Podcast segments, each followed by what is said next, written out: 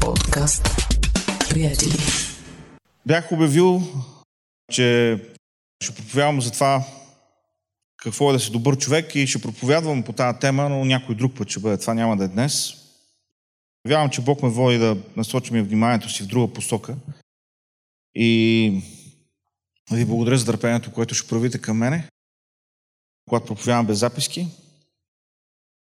Но наистина усещам, че това е нещо, което така тежи в сърцето ми, което е важно да, да, да споделя. Ще прочетем от посланието на Яков, втората глава, от деветнайсети стих надолу. Познат пасаж. И днес искам да поговорим и да помислим за това какво означава да бъдем последователи на Христос.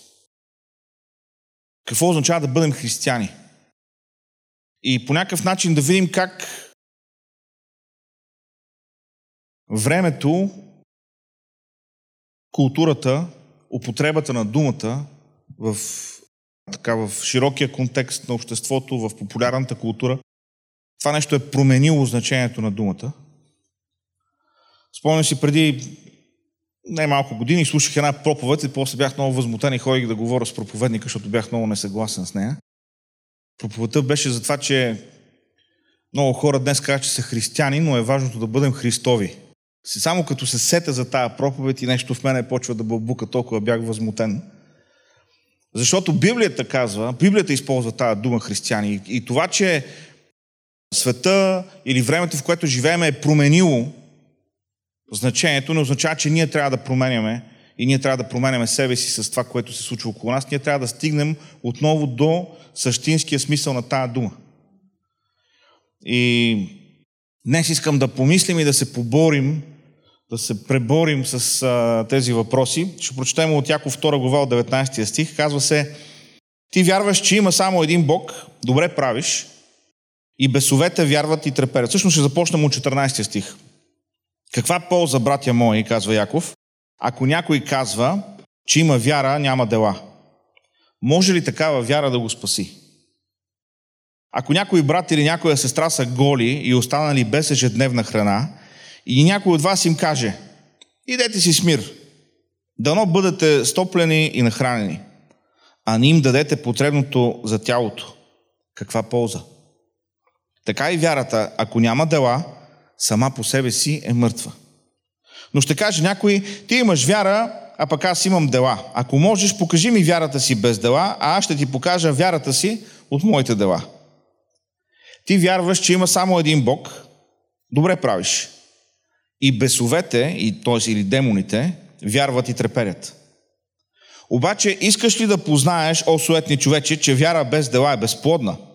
Авраам, нашият баща, като принесе сина си Исаак на жертвеника, ти виждаш, че вярата действаше заедно с делата му и че от делата се усъвършенства вярата. И изпълни се писанието, което казва: Авраам повярва в Бога и това му се вмени за правда. И се нарече Божий приятел. Виждате, че чрез дела се оправдава човек, а не само чрез вяра. Амин. Посланието на Яков е толкова трезво, толкова контрабалансиращо, нека така да се израза, на учението за благодата, което намираме в много други книги в Новия Завет, че по време на реформацията Мартин Лутер е бил накосъм от това да изхвърли посланието на Яков от Библията. Заради това наблягане, което има върху делата. А знаем, контекста на реформацията е завръщането към благодата, завръщането а, към оригиналния Божий план, че само чрез вяра, сола фиде. Само чрез вяра човек се спасява. Само по благодат, само чрез писанието. И за Мартин Лутер е било трудно да помири в ума си посланието на Яков. И затова го наричам контрабалансиращо послание, защото от една страна имаме благодата, имаме вярата, но от друга страна имаме това, за което Яков говори. Делата на вярата. Не делата, с които се спасяваме, не делата на закона, Не делата, за които апостол Павел говори в посланието към галатяните. Когато им пише, им казва: ако вие сте тръгнали да изпълнявате закона, вие сте длъжни да изпълните целия закон. Ако сте тръгнали да се обрязвате, както някои ви водят да се обрязвате, за да бъдете хем юдеи, хем християни, то вие трябва да изпълните целия закон и тогава благодата няма смисъл за вас. Не за тези дела говори Яков. Яков говори за делата, без които вярата всъщност няма смисъл. И днес, приятели, нека да ви предложа, че църквата не е общност от вярващи. Защото дори самия Яков ни казва, че дори бесовете вярват и треперят. Църквата не е общност от вярващи. Църквата е общност от последователи на Исус Христос. Това са хора, които ходят заедно с Исус. Хора, които следват Исус. А следването, приятели, не е просто израз на думи, не е вътрешно усещане, не е знанието, че там някъде горе има някаква сила или дори, а, дори убеждението, че тази сила е лична и не е грижа за мене. Не, не, не. Последовател означава такъв, който следва. Ученик. А какво прави ученика? Молихме се за нашите ученици, те отидат в училище и когато влезат в училище, госпожата казва: отворете сега учебниците си на страница номер дванайсета.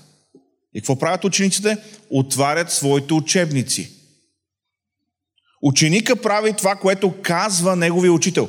Не ученика вярва това, което казва неговия учител.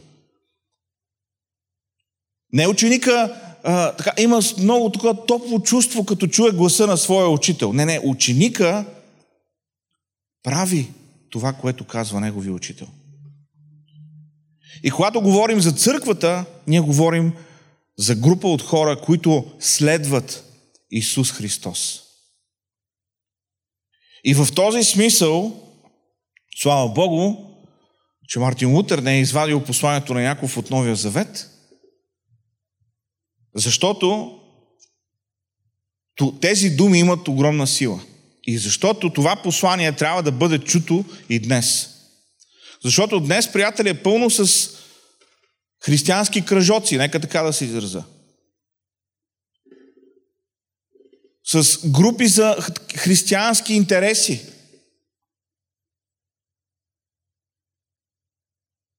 Само че смисъла на църквата не е да сме се събрали просто хора, които вярваме в едно и също нещо. Смисъла на църквата е, че тя събира хора, които следват Христос. Следват Христос. И затова Яков илюстрира безмислието на вярата без дела. Той казва какъв е смисъла, ако всички тук казвате, че вярвате и между вас дойде човек, който е гол и гладен и вие му кажете: ми, Богът те благослови. Абе, дано някой те нахрани, дано някой те облече. Яков казва, какъв смисъл има тази вяра? Защо? Защото ако вярата не ни доведе до действие, ако вярата не ни подбуди да се погрижим за ближния, то тази вяра е теоретична вяра. Или думите, които използва Яков, са още по-силни. Това е мъртва вяра. Това е безполезна, безплодна вяра. Безполезна. Каква полза? Така и вярата, ако няма дела, сама по себе си е мъртва. Да, да вярваме правилните доктрини е важно. И мога да кажа в църква, приятели, наблягаме на това нещо. Ние сме убедени, че е важно да, да вярваме а, истините от Божието Слово, така както Божието Слово ги излага. Това е фундамент. Но, приятели, ние не можем да останем само с вярване. Вярването трябва да ни задвижи към действие.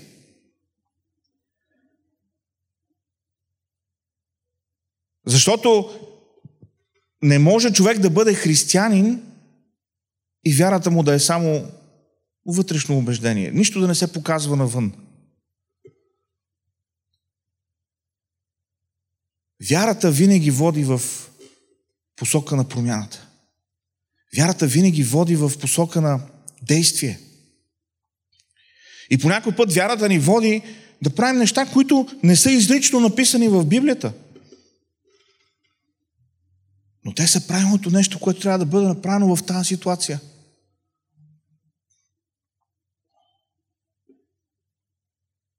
Преди богослужението си говорих с Живка и разказвах за една практика, която е съществувала в древността. Говорихме си за това колко по някой път стерилно е нашето разбиране за библейските текстове. Примерно, когато четем за а, Христос, който беше разпнат на кръста, или а, Яков Стефан, който беше убит с камъни. Ние четем, но не регистрираме какво означава това нещо. Ние нямаме в, а, в ума си нямаме образ какво означава това. Ако беше написано, нали, че беше разстрелян или че а, е убит по някакъв по-съвремен начин, щяхме да имаме по-добра представа. Но ние не, нямаме представа, когато четеме тия текстове, ние не, не правим връзка с реалността, която е описана. Авторите не описват тия неща, понеже всички техни читатели са знали какво означават те.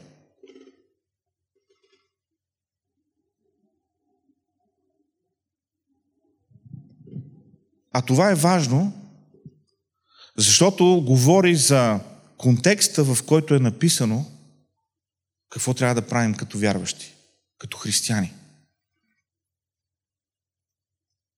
И споменах ви за това, което църквата, или вярващите, или християните правят понякога дори без да е записано. Една, дев, една древна практика, която дискутирахме.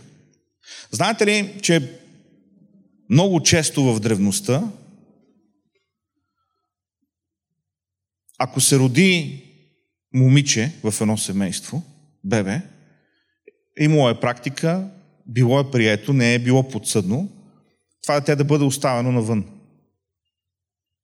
Имало е място извън града, извън градските предели, където са оставили тия деца, които са били нежелани деца.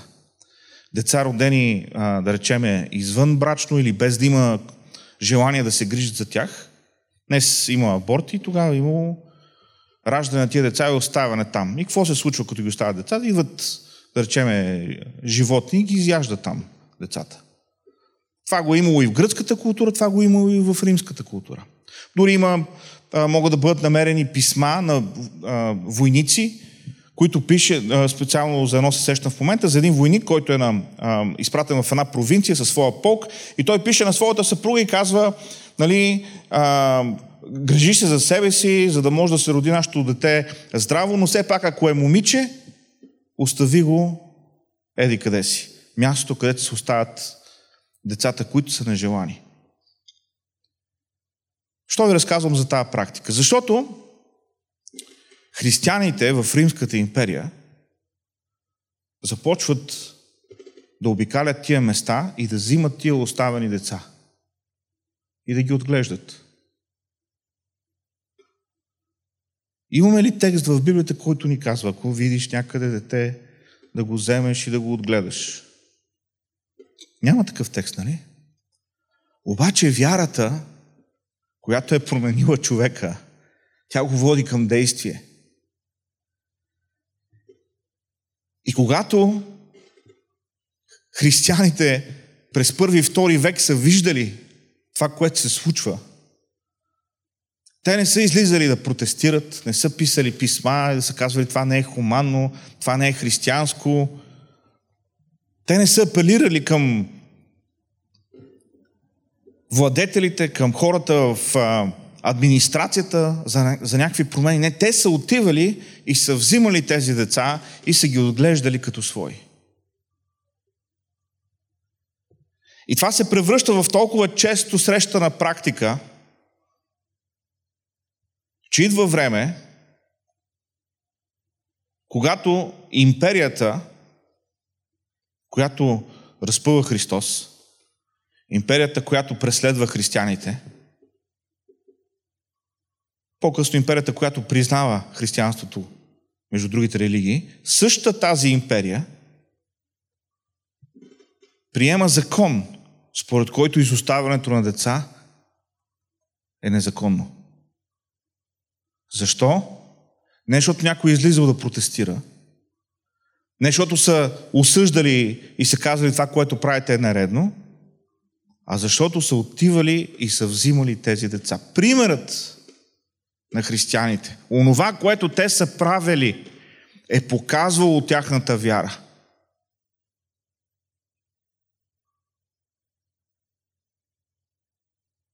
Това има предвид Яков, когато казва: вяра без дела е мъртва вяра.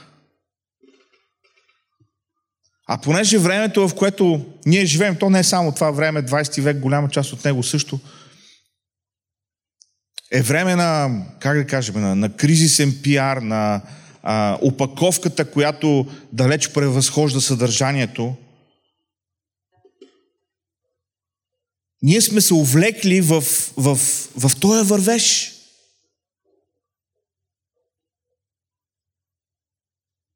Ти вярваш ли в това нещо? Това е неправилно или това е правилно? Аз знам себе си, аз, аз се увличам в тия неща, аз съм готов да споря. Културни въпроси, политически въпроси, философски въпроси. Можем да спориме, знаете ли, от, от, от днеска до второто пришествие може да спориме. И накрая няма да има никакво значение. Това, от което хората в този свят имат нужда, е да видят християните да следват Христос.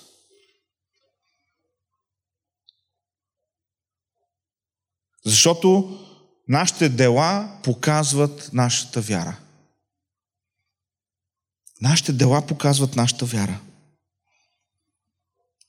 Вярата сама по себе си е само част от това уравнение. Яков казва тези силни думи: ти вярваш, че има само един Бог и добре правиш. И бесовете вярват и треперят. Мисля, че този аргумент достатъчно добре ни показва, че само вярата не е достатъчна. И бесовете вярват, не само вярват, защото има много хора, които вярват, но не треперят. Бесовете, да, хем вярват, хем треперят. Те са една стъпка по-напред от някои хора даже. Но Яков казва, това не е достатъчно.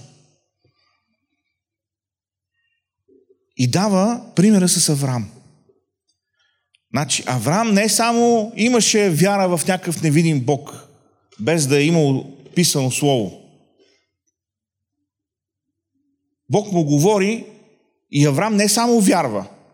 Бог му казва: излез от твоята родина и отиди в земята, която ще ти покажа. И Авраам какво прави? Авраам не стои и казва: е, да, наистина, Бог ми говори. Не, Авраам тръгва. Тоест, неговата вяра го води към действие. Тръгва, без да знае къде отива. Бог му казва: земята, която ще ти покажа. Може да не му е показал. И Авраам трябва да върви. И това вървене се случва с вяра. Но е вървене с вяра. И стига в обещаната земя и Бог му обещава, че ще има потомство. И когато му дава Исаак, и Исаак вече става голямо момче, Бог му казва: принеси го в жертва, за да изпита Авраам. И Авраам какво прави? Авраам взима, взима магарето, взима сина си, взима дърва и се качва на планината. Прави олтар, слага дървата, слага сина си, вдига ръката си и тогава ангелът Господен го спира. Виждате ли, Авраам нямаше някаква такава фигуративна вяра. М, да, Бог, Бог ще ми даде потомство. Слава на Бога. Бог ми каза да направя еди какво си. Ма това ли имаше предвид? Друго ли имаше предвид? Не, не, Авраам чува и Авраам действа.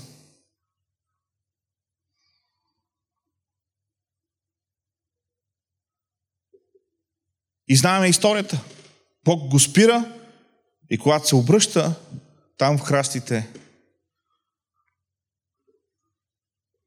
заплело рогата си е животното, жертвеното животно. което взема местото на Исаак. По някакъв начин образа на Христос, който взема местото на грешника. Но Авраам нямаше да преживее това чудо и това Божие обещание, ако не беше човек на действието. Защото вярата се показва от действията. Авраам повярва, ама не е просто повярва. А Авраам повярва и действаше с, според своята вяра и това му се вмени за праведност. Разбирате ли? Не, о, има Бог, слава на Бога, вече съм праведен. То ми се вмени за праведност. Не, не, не. Има Бог и аз плащам цената на тая моя вяра. На работното си място, в къщи, в ежедневието си. Аз следвам Христос, когато е популярно, когато е непопулярно. Аз ходя в Неговите стъпки и тази вяра ми се вменява за праведност. Разбирате ли? А не нещо, как се казва на английски, pie in the sky. Нещо там, някъде из облаците, някаква птичка лети, такова абстрактно. Вяра. Не, не, не, не. Вярата, която ни води към действие. Авраам повярва и това му се вмени за правда. И се нарече Божий приятел. Ние се нуждаем точно от тази вяра. В предишната глава, явно това е била някаква болезнена тема, за коя, с която а, по някакъв начин Бог е, а, как да кажа, оживотворил я в Яков, за да пише по нея. Понеже това не е само във втора глава. Цялото му послание, то, то е по някакъв начин предизвикателство към, към християните. В първата глава казва: бивайте изпълнители на Словото, това е двадесет и втори стих, бивайте и изпълнители на Словото, а не само слушатели да лъжете себе си. Вижте, това е същия принцип, както с вярата и с делата. Значи, вярата, която не ни води към дела, тя е теоретична вяра. Тя не е истинска вяра. По същия начин, слушането на Словото е безмислено, ако не, не ни води към изпълнение на Словото. Бивайте изпълнители на Словото, а не само слушатели. Вижте какво казва. Да лъжете себе си. Знаеш ли колко проповеди съм изслушал? Знаеш ли колко пъти съм прочел Библията? Знаеш ли колко християнски книги съм прочел? Всичко това е добро. Вярвам в четенето. И имаме план за прочит на Библията, защото вярваме, че е важно да четем Божи, Божието Слово. Но не можем само да четем Божието Слово. Трябва и да изпълняваме Божието Слово. Защото иначе лъжем себе си. Вижте, не можем да излъжеме Бога. Не можем да излъжеме Бога. Бог вижда. И нека ви кажа още нещо. Не можем да излъжеме и хората около нас. По някой път си мислиме, че сме много загадъчни, нали, че нещата, които казваме и, и така изглежда и можем да, да забалмосваме. Не можем да забалмосваме хората. Не можем да го направим. Вижда се дали само говориш или изживееш това, което говориш. Вижда се. Защото казва, ако някой бъде слушател на Словото, а не изпълнител, той прилича на човек, който гледа естественото си лице в огледалото, оглежда се, отива си и на момента забравя какъв е.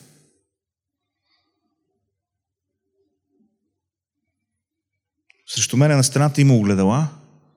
Нали? Може да се видиш как изглеждаш, да си оправиш вида. И когато си се оправил, вече знаеш, че изглеждаш както трябва. Обаче, ако страдаш от някаква болест или нали, някаква, някакъв проблем с паметта и постоянно трябва да се оглеждаш. Забравил си какво си видял. Постоянно си мислиш, че нещо не е наред. Затова говори тук Яков. Човек, който само слуша Словото, не го изпълнява, прилича на човек, който се вижда в огледалото и след пет секунди трябва пак да се види, защото е забравил какво е видял.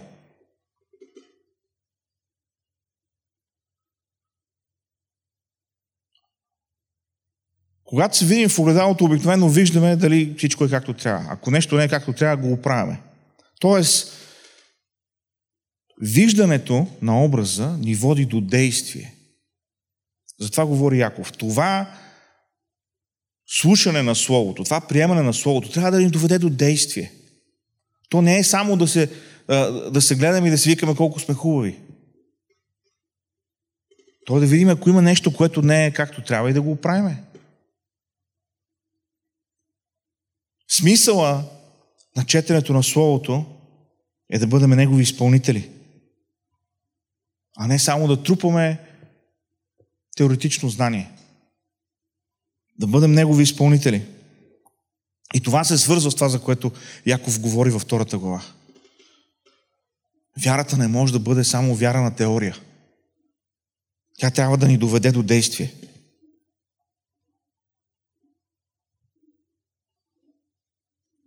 Християнството в рамките на двеста и петдесет години завзема една империя, която е с напълно различни ценности. Абсолютно противоположни ценности на християнството. Само примера, който ви дадох за съдбата на нежеланите деца, е само един пример от това колко противоположни са ценностите на времето, на културата, в която се ражда християнството. Същото важи за почтенността. Нека ви дам един такъв пример. Император Траян. Какво се случва, когато нещо не върви? В древността, ако нещо не върви, значи боговете са ядосани за нещо. А кой е виновен, когато са ядосани боговете? Винаги едни и същи хора в Римската империя. Това са християните. И примерно има суша някъде, боговете са ядосани, християните са виновни. Някъде има прекалено много дъжд, пак християните са виновни, защото нали, боговете са ядосани. Защо? Защото когато хората се обръщат към християнството, те спират да се молят на тия богове. Боговете се ядосват, нали, и наказват империята. Това е логиката на мислене. И понеже на едно място има суша, на друго място има наводнение, на трето място загубена битка, Траян, император Траян предприема едно мащабно гонение срещу християните. Издава се а, един едикт, който а, задължава а, управит, управителите на различните области а, да затварят, а, да измъчват и а, дори да убиват християните. Сега той има един негов роднина, който е, не мога да сета в коя част на Мала Азия а, управник, а, който пише писмо с уточняващи въпроси към императора. И то е много интересно това писмо. Защото той човек казва, аз събрах няколко, а, нали, няколко такива човека да ги видя какво правят, защото до сега не съм чувал нали, какво точно правят тия християни. Събрах да ги видя и установих, казва, че това, което правят е, че в първия ден на седмицата, което е неделята, това е първия работен ден на седмицата, първия ден на седмицата, те се събират при изгрев слънце, пеят химн и правят обещания. Да не лъжат, да не крадат, да не направдават, да не правят компромис с учението на техния Господ, дори тогава, когато другите ги принуждават да направят това.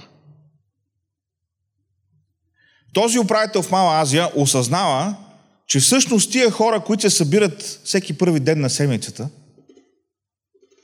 да пеят химни, да правят това обещание, са всъщност са едни от най-добрите граждани на неговата област. И той пише на Траян и казва, какво да направя с тия хора, тъй като те са много и са във всички прослойки на обществото. И ако бъдат всички прибрани и затворени, това ще окаже неблагоприятно въздействие на икономиката на областта. Този управник дори уточнява, че две жени, които е задържал и са били разпитвани, което означава били са измъчвани. Нека ви кажа какво означава това на римския език. Били са разпитвани. Не са седяли на стол и там има огледало с прозорец, като по филмите днес, нали? Няма, това не е, не е така. Те са били задържани, те са били измъчвани. Какво правят? И казва, След всички разпити ни, нищо, не установих нищо, което да бъде укоримо за това. Дайте ми напътствие по какъв член да ги преследвам тия хора и какво да правя с тях. Що ви разказвам отново тази история от римско време? Защото за двеста и петдесет години църквата, християните, последователите на Христос, които с живота си показват различни ценности. Не говорят за различни ценности. Нали? Не философстват, не протестират. Те живеят различни ценности. За двеста и петдесет години тези, които са отхвърлени, променят културата на една империя. В рамките на двеста и петдесет до триста години християнството променя облика на Римската империя. За да се стигне до момент, че се издаде заповед от императора, която да забрани изхвърлянето на деца. Онова, което е било естествено, онова, което е било нормално. Онова, което е било дарвинизъм преди да се появи Дарвин. Нали така? Най-силните само те оцеляват. Онова, което е функционирало по този начин, се променя заради християните. Ама не с сила и не с меч. И не сега ще завземеме тук законодателната власт и ще промениме законите и ще ги накараме всичките на сила в неделя да са на църква. Не, не, не. Техният живот води до тая промяна.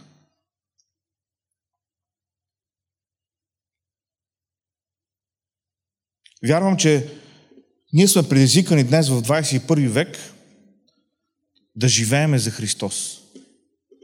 Да го следваме в Неговите стъпки. Да бъдем Негови последователи, понеже това означава християнин. Няма, няма християнски народи. Няма християнски народи, няма християнски империи. Има народи, държави и империи, които са повлияни от християнството. Защото християнство означава следване на Христос. Не е консервативни ценности. Не е една или друга политическа идея. Християнството е следване на Христос.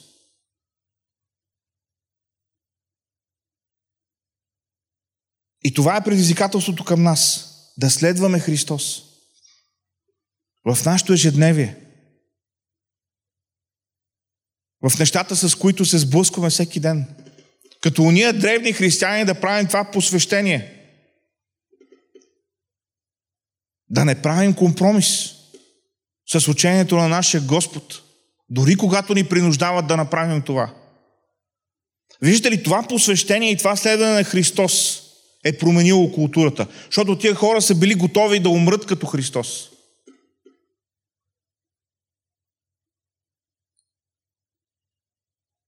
Можем ли да си представим това нещо, колкото пъти го мисля, толкова пъти не мога да си го обясна. Какъв е живота през първи, втори век? Говорихме си. Едно пътуване, какво означава? Едно, първо опасността да пътуваш извън, от, между две населени места. Опасността от самото пътуване. Кой може да те срещне по път? Какво си мислите, че примерно решава Мария, ще отида от Сердика до Филипополис през първи век. И какво ще хвана? Ще хвана влака.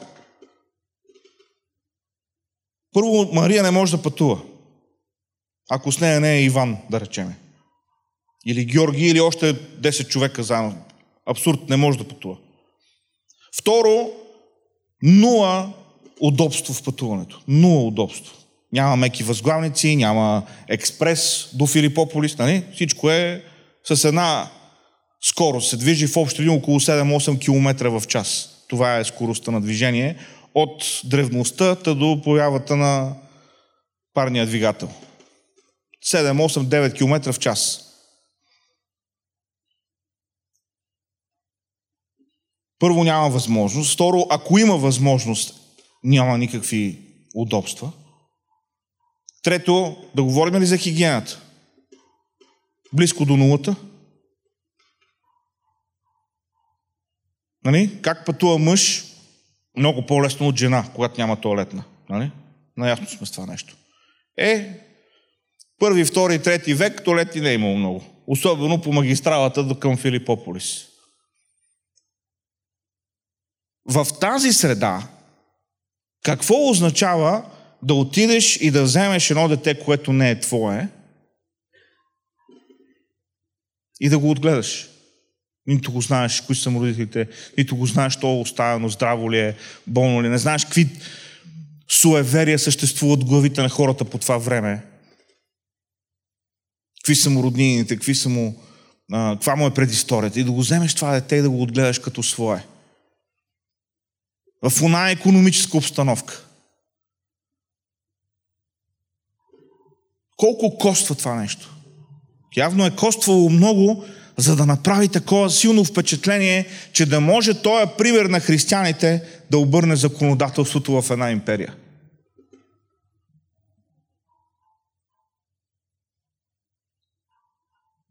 Християнството се живее. Християнството е следване на Христос. Не е просто вярване на правилните неща. Не е просто а, четене на Словото. То е изпълнение на Словото. То е действие от вярването. Действие в следствие на вярването на правилните неща. Но ако само си останеме с вярването на правилните неща, нека ви предложа, че ние не сме християни. Ако само вярваме теоретично и не правим нищо според вярата си, това не е християнство. И това не е следване на Христос. И затова думите на Яков са толкова силни. Така и вярата, ако няма дела, е мъртва вяра. Тя не ползва никой. А Бог е наредил така, че вярата ни да бъде видима в онова, което правим. Не само в това, което говорим, не само в това, което пишем. Не само в идеите, които изразяваме, но в действията, които предприемаме, породени от тези идеи. Рик Уорен казва, много харесвам тази негова фраза, ние не виждаме Бога, но Той ни е заповядал да го обичаме. А как обичаме невидимия Бог? Като обичаме хората, които Бог е поставил в живота ни. Ние служим на невидимия Бог, като служим на хората, които са около нас.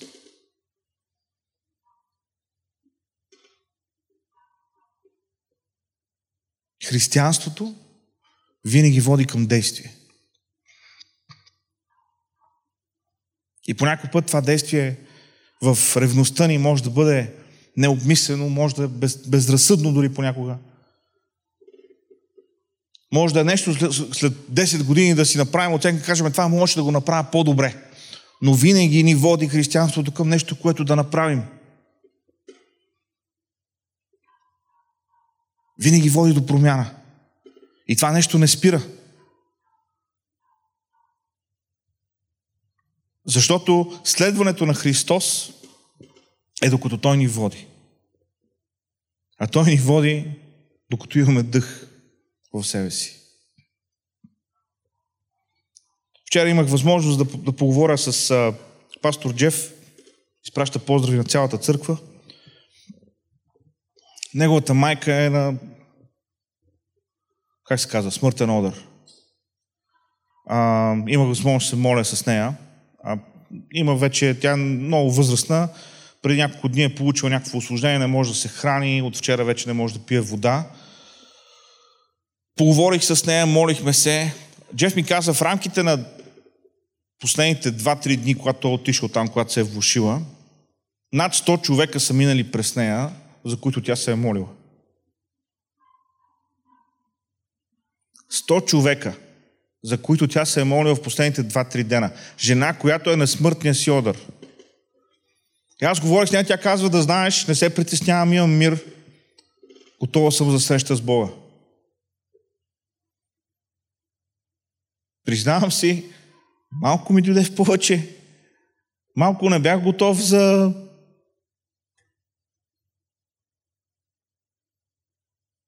за този пример на вяра, който видях.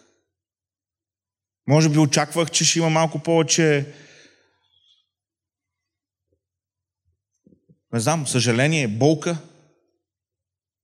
Защото състоянието и в момента е свързано с болка. Но дори в последните си часове тази жена вижда какво може да направи, водена от своята вяра. Да се моли за хората, да сподели вярата си с тях.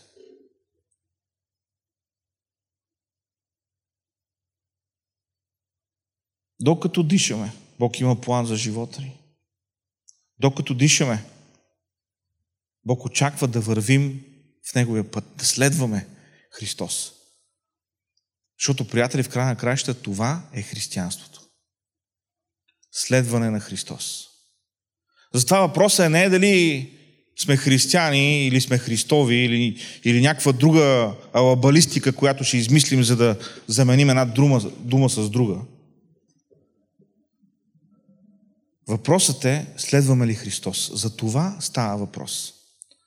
Вярващите в Антиохия бяха наречени християни, ма те не се нарекоха християни. Другите ги нарекоха християни. И това не беше комплимент. Те бяха наречени християни по примера на Христос. А какво се беше, какво се беше случило с Христос? Ха. Беше съден и разпънат на кръст. Затова бяха наречени християни. Защото следваха оня, който беше разпънат на кръст. С други думи, това, което са им подсказвали съвсем елегантно на християните в Антиохия, е, че това, което стана с вашия човек, това ви чака и вас. Това ви чака и вас. Това означаваше християни. Това е скъпа дума. Със скъпа цена е платена тази дума. Затова не трябва да я даваме така лесно и да я заменяме. Бог очаква да следваме всеки ден в живота си. И хей, не казвам, че не го правите. Може би просто напомням, че трябва да го правим постоянно. Бог ми е свидетел, аз знам, че аз имам нужда да ми се напомня. Защото някой път е много лесно да се увлека, виждам го в себе си, виждам го толкова и, и някой път, като си давам сметка и се ядосвам на себе си. Колко лесно мога да се увлека в обяснения, в теоретична, в теоретични упражнения. Но християнството е друго, християнството е действие. И Бог да ни помогне да бъдем християни, да бъдем последователи на Христос. Да живеем това, което вярваме всеки ден от живота си. Амин. Нека се изправим и да се молим. Халелуя. Халелуя, Господи Боже. Халелуя, Господи. Халелуя, Господи Боже. Заставам пред Тебе и Те моля в името на Исус. Господи, това, което Твоето Слово казва, Господи, то да бъде реалност в живота ни. Господи, наистина да, да имаме в себе си такава вяра, която ни води към дела. Към дела на вярата. Към дела, които прославят Тебе. Към дела, които имитират Тебе, Господи. Имитират Твоя пример, Твоето отношение. Господи, нуждаем се днес точно от тази вяра. Боже, прости ни, ако увлечени в вървежа на този свят и в ежедневните изпитания и трудности и проблеми, вярата ни е станала повече теоретична и повече на думи и повече абстрактна, отколкото реална опитност, в нашето ежедневие. Помогни ни, Господи. Помогни ни, Господи. Всеки ден да живеем за Теб. За да може, Господи, вярата ни да има полза от нея. Да, Господи, да не бъдем само слушатели на Твоето Слово, да бъдем изпълнители на Твоето Слово. Господи, конкретно Те моля за времето, в което живеем. Дай ни, Господи, мъдрост. Как, как да взаимодействаме с хората около нас. Господи, да не се опитваме да използваме методите на този свят и ценностите на този свят, а Господи, наистина да, да следваме Тебе и да вършим Твоите дела. Молим Те, Господи, помагай ни.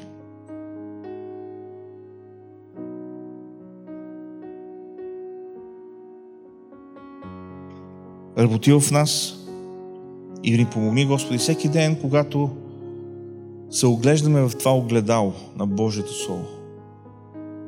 Господи, това, което виждаме, да не го забравяме. Да го променяме. Да го поправяме.